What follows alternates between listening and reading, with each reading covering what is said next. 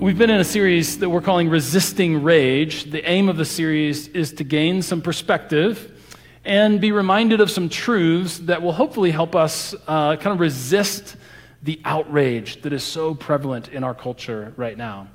Uh, if you missed the first couple of messages, I encourage you to go back and listen or watch those, uh, as I think that'll be helpful context uh, as we go along. Uh, but I want to begin this morning with a quote from a theologian named Miroslav Volf. So you can't help but be a theologian if that's your name, right? Uh, so Miroslav Volf, he says this uh, To triumph fully, evil needs two victories, not one.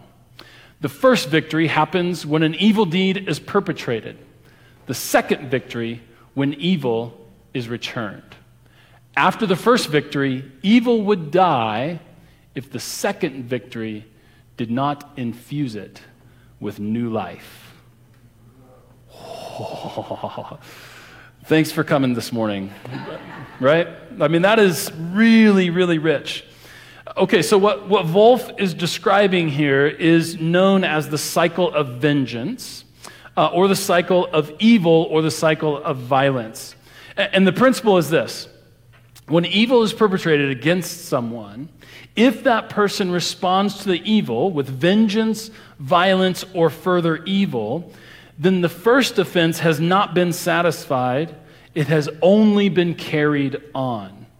And this principle is actually widely known in fields of psychology, uh, but the Christian, hopefully, will recognize the essential role of forgiveness in ending the cycle of evil. So we're taking a deep dive in the intro today, okay? So, so the Christian will recognize the essential role that forgiveness plays in ending the cycle of evil. And in fact, then defeating evil. That is, the, the way to end the cycle of evil is for someone to absorb the blow of the offense and then respond with forgiveness. And when this happens, evil is disarmed and exhausted and robbed of any fuel to carry on. You with me? Okay. So, in fact, then, this is exactly what happens at the cross of Christ. This is how Jesus disarms the principalities and powers of evil on the cross. He takes on blame, hatred, and violence and responds with forgiveness. He absorbs the violence that brings him to death, but that violence and evil is then overcome through forgiveness and resurrection. Amen. That's right. Right. So if, if we're not like getting some traction or some excitement here, then our theology is a little bit off, right? This is exactly what's happening on the cross. And so for those who call themselves Christians, this should actually be the centering motif of our faith. We are not called to be fighters for God who engage in culture wars and seek to give the bad guys what's coming to them, but rather we are to live lives in such a way that we, our own lives are modeled after Christ, who, when harmed, responded with forgiveness. Amen and amen. So that's the principle behind the cycle of evil. That's the introductory course. Okay. Now, in thinking about our culture of outrage, my mind kept returning to the cycle of evil as a motif for understanding outrage in our culture. Uh, because here's the, here's the thing outrage works in exactly the same way. For example, if a news outlet is outraged by the actions of a president, like, say, a mask mandate for federal employees, or really strict immigration policies, just talking about two administrations, right? If a news outlet is, is outraged about either one of those, a competing news outlet will meet that outrage with outrage of their own, trying to refute the point. Okay? So we see it happening in the news cycles that we get. Uh, it's important to note that um, there used to be a time when there was like maybe one or two news channels and the news was just the news. Uh, but let's just kind of recognize and admit out loud that news is now positioned as entertainment. That's why it's on 24 7 and you have 24 7 news uh, channels, there's not that much news, right? So what you have is commentary about the events in the world that are trying to outrage you. You with me? Okay? And and because outrage sells, and so they get advertising, and it's positioned as entertainment. So I don't I don't know how that lands or how, how you're feeling about that, but uh, that's just kind of like there's just not that much happening to just talk about the news or report it. You have to have commentary on it. That's how we get 24 7 news channels. Okay, so uh, there, so, that, so we find it in the news cycles. Now, we also find it in our personal lives that if a friend or family member posts something on social media that you find appalling, you and others step in to try and put, uh, put them in their place, offer some correction. And while well meaning, these corrections can either be mean spirited or understood as mean spirited, thus perpetrating the cycle of outrage, and round and round we go. So, how then do we resist the cycle of outrage in our culture? Uh, well, I, I want to turn to some scriptures that I think will be able to offer us some wisdom to help us meet the challenge. Uh, and it's found in Ephesians chapter 4, beginning with verse 31 and 32. And it says, cancel all your social media accounts. It's right here in the Greek. Okay, it doesn't say that, but here's what it does say. Uh, Ephesians chapter 4, beginning with verse 31, says this Put away from you all bitterness and wrath and anger and wrangling and slander, together with all malice, and be kind to one another, tender hearted, forgiving one another, as God in Christ has forgiven you. Let's go ahead and read verse 5, uh, the, verse 1 of chapter 5. Therefore, be imitators of God as beloved children and live in love as Christ loved us and gave himself up for us a fragrant offering and a sacrifice to God. This is the word of God for the people of God. Thanks be to God. Um, these verses are powerful all on their own. Uh, they are certainly worthy of being placed on any kind of bumper sticker, right? Any kind of inspirational poster you could get at Hobby Lobby, these would be great. Okay? Uh, these words are inspiring, they're instructive, even without context. But that said, let's make sure that we understand the world that motivated these words. Paul, the apostle, wrote Ephesians in order to demonstrate the great unity that is made possible in Jesus Christ. Paul the Apostle wrote the letter of Ephesians in order to demonstrate the great unity that is made possible in the person of Jesus Christ. And so, what I want to try to do is summarize the teaching of Ephesians. And I want to try to do it in 30 seconds. Okay? So, if you want to pull out your device and like test me on this, that's fine. Uh, but here we go 30 seconds to summarize the book of Ephesians to kind of provide some theological foundation. Cole's got it ready. Ready, set, go. Here it is. God the Creator is drawing together a community through the Jewish Messiah, Jesus Christ. In this, God has demonstrated that God keeps his promises and is faithful. But through Jesus and the work of the Spirit belonging to this community is now open to any who will place their faith in Christ as the world's true King. Thus, God is building a global community centered on the confession that Jesus Christ is Lord. This new community, that's it? That was 30? Give me 30 more. This new community of faith is unified through the work of the Spirit and is to embody a new type of humanity.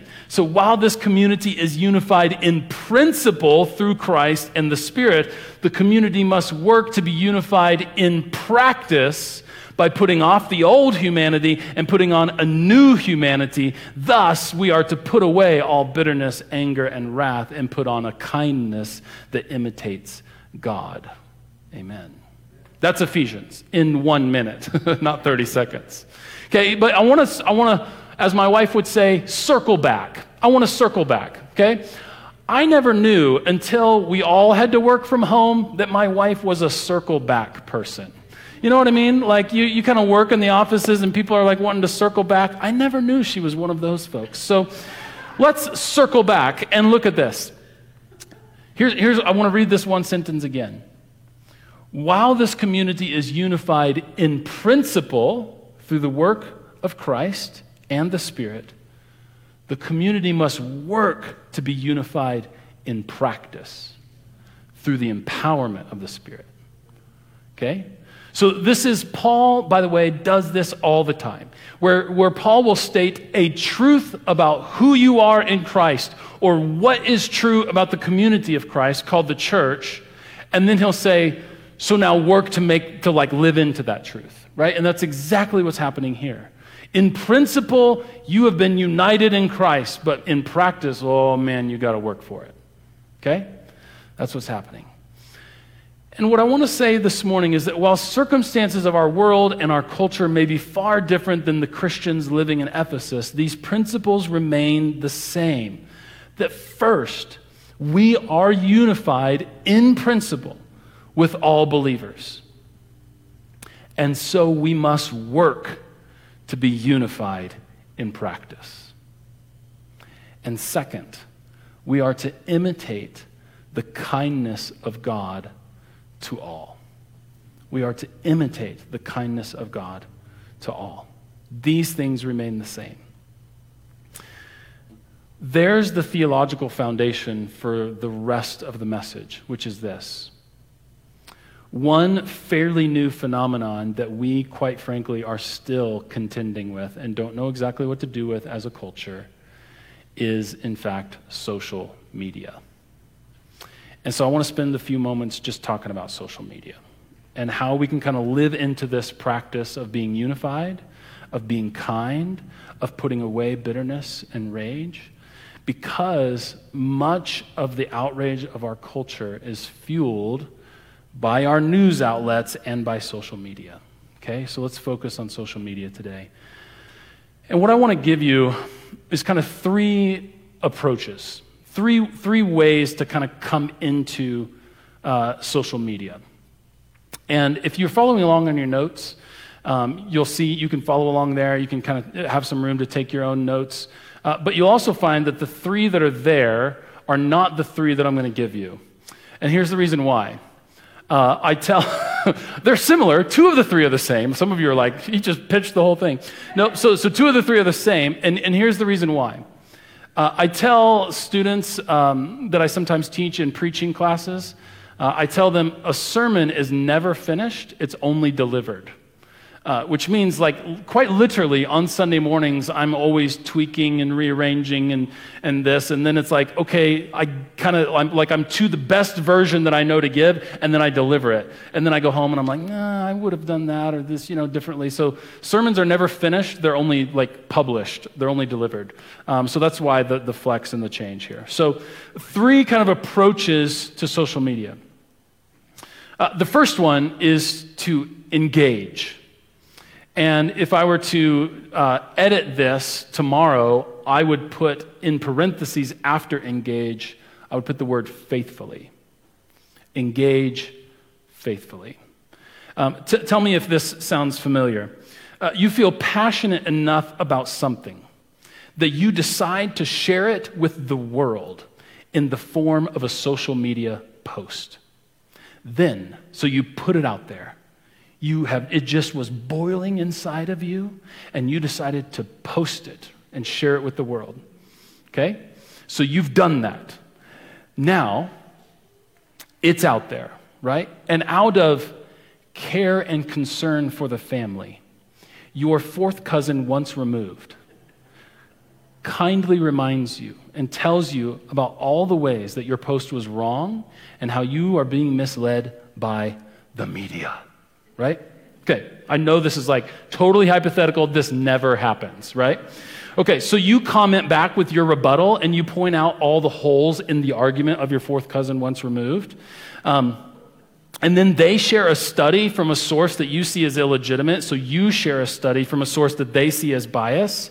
And with every comment, the audience gets wider, right? The audience grows with every comment. And so some friends come to your defense with comments of their own or by liking your comments because they're Enneagram nines, right? And so they're like, like, I did it. I put myself out there. I like to comment, okay? Uh, you cannot require anything more of me, right? So your friends come to your defense. But they like your comments. They make comments of their own. More family jump, members jump in and they say, You weren't raised this way. How could you think that? Right?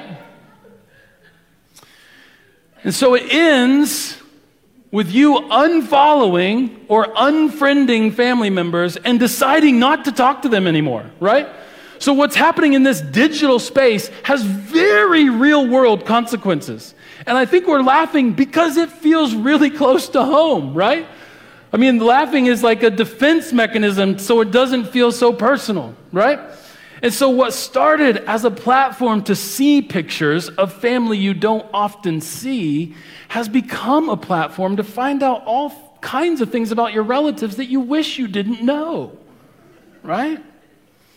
And now people are angry. And here's what happens now you're thinking about the comments on social media outside of your time consuming social media, right? So it's like taking up emotional space in your life, even when you're not on the platform. Okay. So, just as I said, like, let's just be honest about news, let's take a moment to say this out loud. What is a lose lose for the family and friends involved in that interaction? Everyone's angry, no one's thinking was changed or challenged, is a win win for social media companies. They call this engagement, right? One really important thing to keep in mind with social media is that it is designed to be addictive. Its very design is to keep you on the platform for as long as possible. And the best way to keep you engaged is to show you stuff that either you really agree with or you really disagree with right? Outrage. Now, Paul says, and I'm going to be the preacher who wrote Hebrews. Somewhere, somebody said, I don't remember the reference, but the Apostle Paul says we need to work out our salvation. Right? And so part of what that means, working out our salvation, as I mentioned a few weeks ago, is like learning and discerning and seeking to be in conversation about what does it mean to be a Christian in this time and in this place. With the challenges that we now face, with the information that we now have, what does it mean to faithfully follow Jesus? And we have to have room for discourse and, and debate and conversation to do that. However, so I would say there must be conversations. There must be room for debate in this life of faith, or we can't like faithfully work out what it means to be Christian. But I will say, 99% of the time, digital spaces are not the right channel for debate. 99% of the time. Let me add a little bit of nuance. Here's a little bit of nuance there. Digital spaces can be good spaces to learn simply by listening. Okay? Digital spaces can be helpful spaces to simply lean in and learn and listen to folks who maybe see the world a little bit differently from you or have a different perspective. Okay?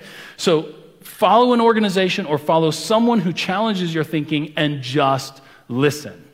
Okay?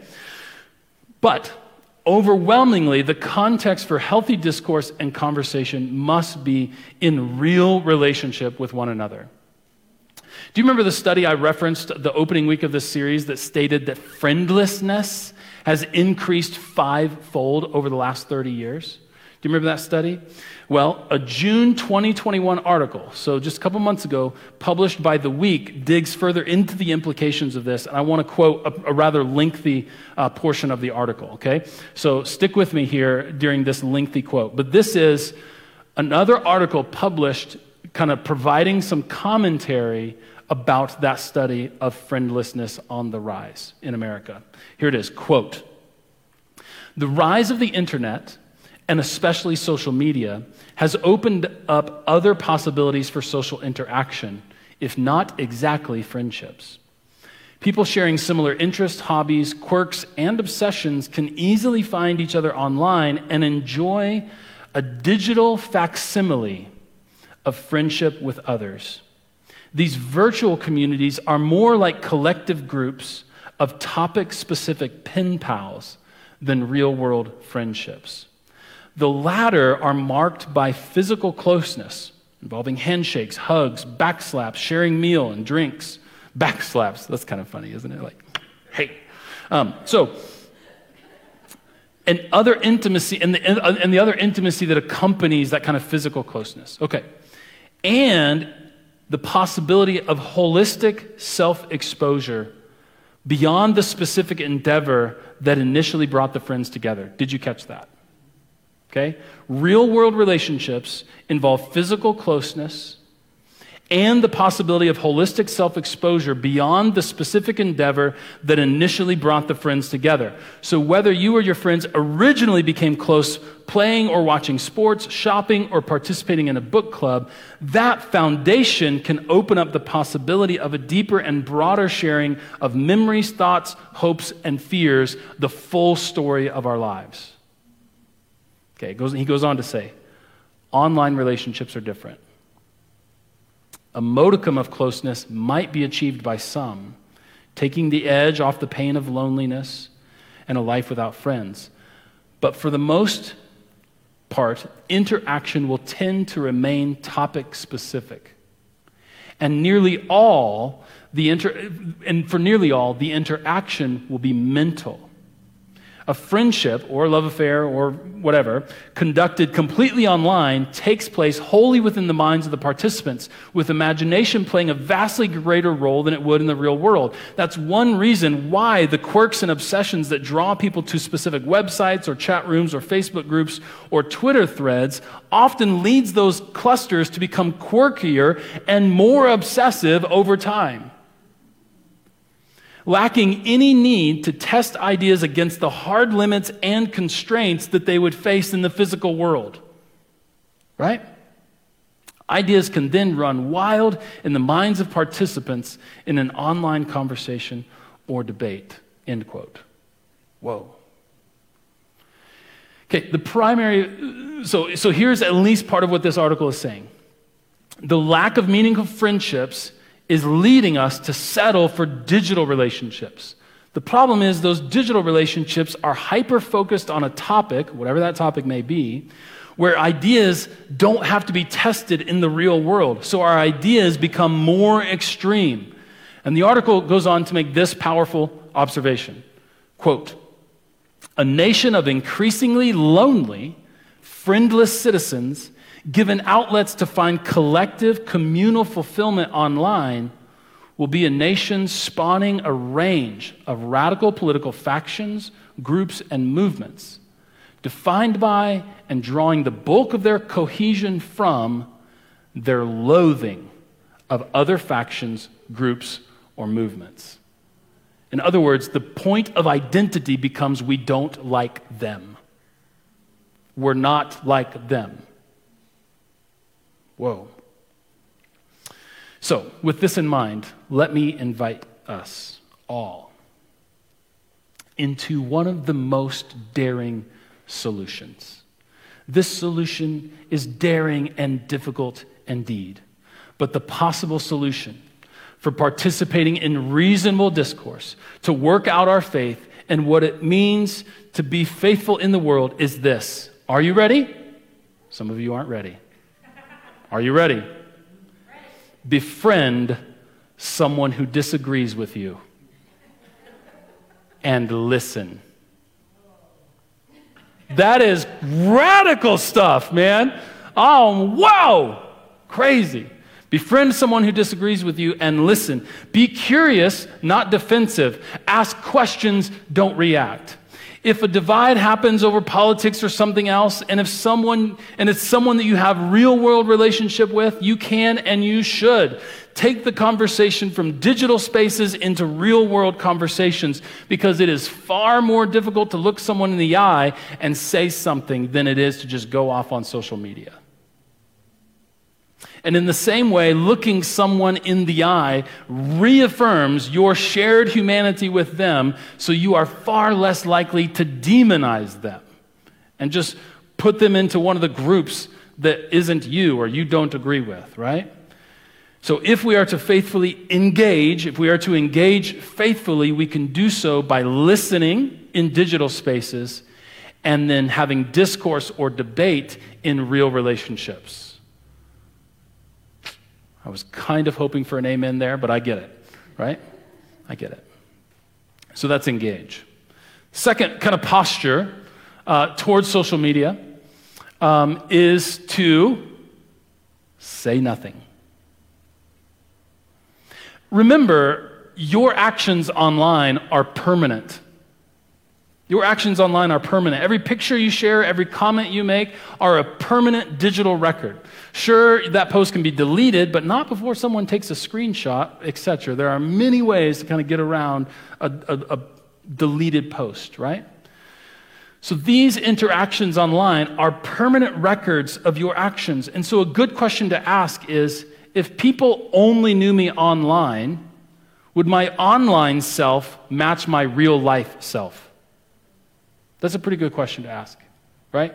Like if, if um, is the tone of my words online and the tone of my words in person, are they the same? Do they match? Are they congruent?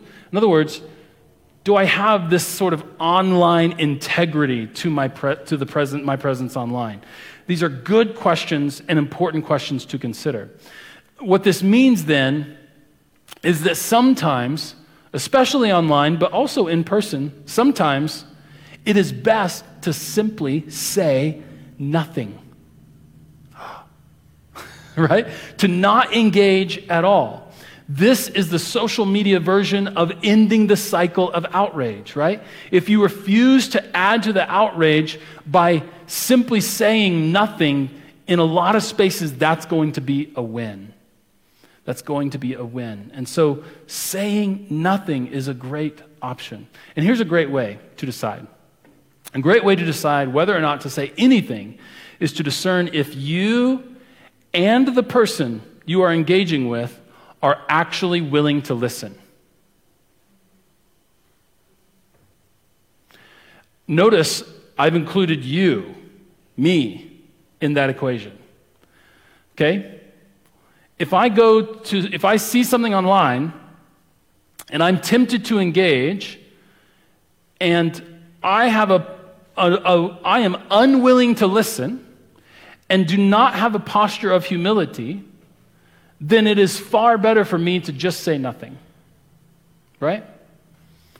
In other words, if your motivation to post that mic drop comment is just to put that person in their place, consider saying nothing instead. And then discern if the person is willing to listen and humble themselves. First, yourself. First, be self reflective. Am I willing to listen? Am I willing to humble myself? right? And if the answer is no, say nothing. If the answer is yes, and I want to engage, then discern if that person is just in it for an argument.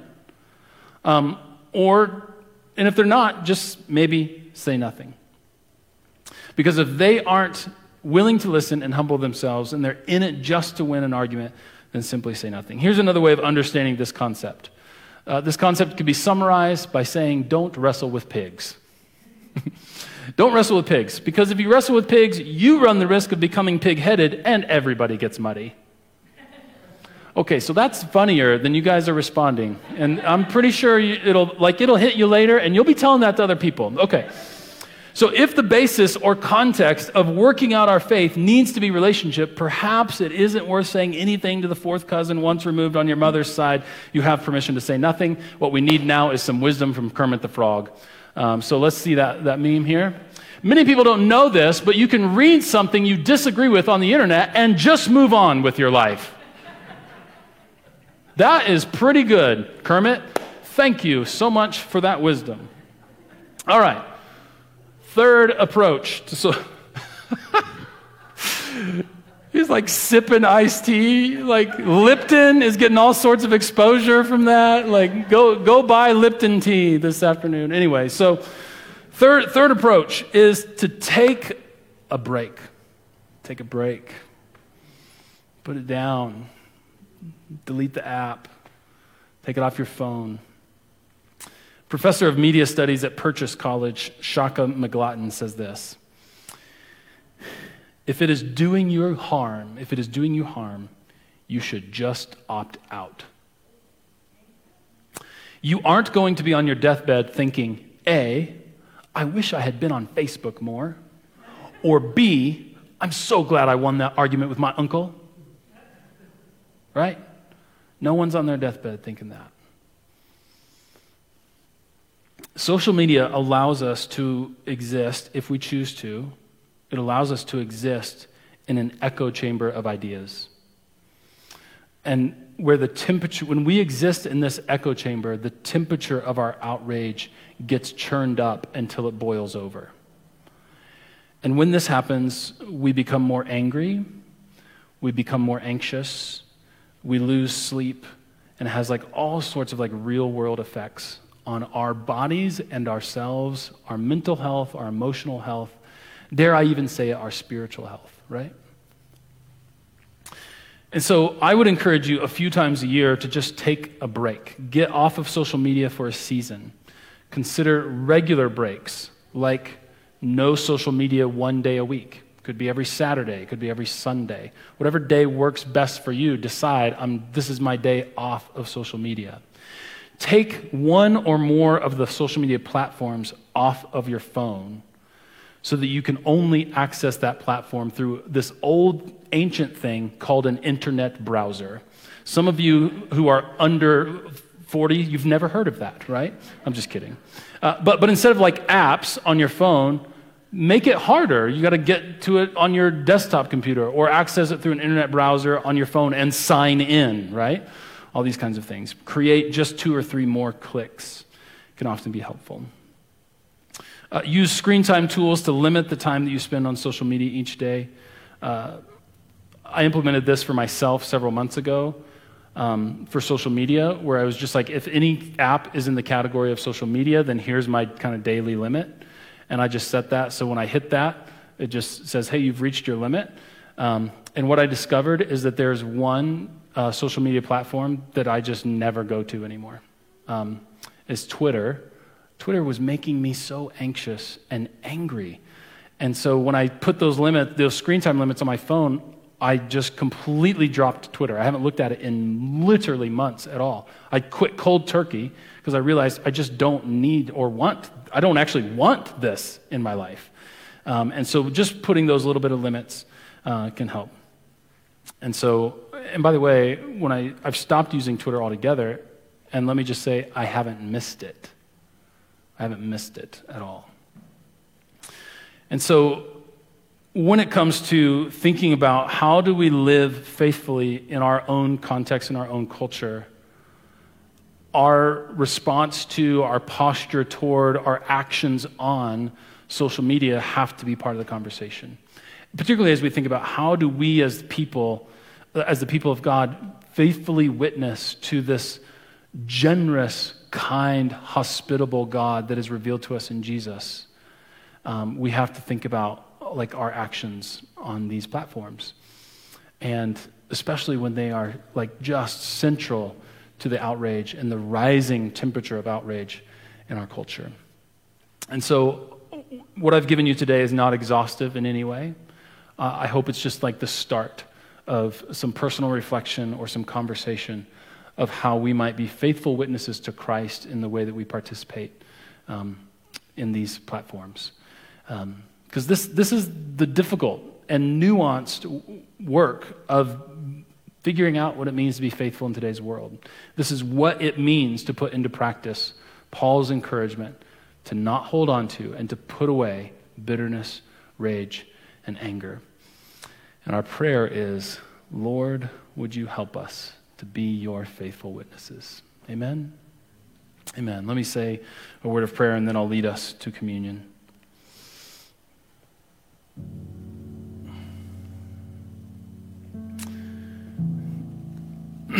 Gracious God, we recognize today that um, technology, particularly new technologies, um, are just like anything else, where they can tend to take on both the good of the people using them and also the evil of the people using them. And so, God, as we seek to be transformed people, the way in which we engage in social media in particular um, needs to have a, a, the mark of Christ on it. And Lord, of course, we actually have no idea how you would really use social media. That is the work of discernment of what it means to be Christian, to be Christ like in our own time and in our own place. And so, God, we do pray that you would help us that you would give us wisdom to know, to understand, to discern.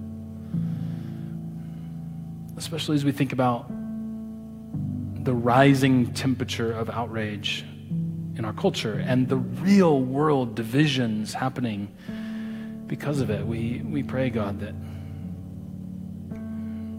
you would help us to engage faithfully, to know when to stay away and to not say anything.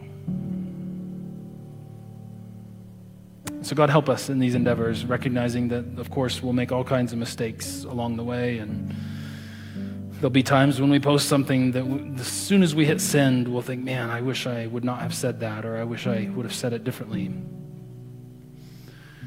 And so, God, help us to be gracious with ourselves, relying also on your grace as we seek to be faithful in this area.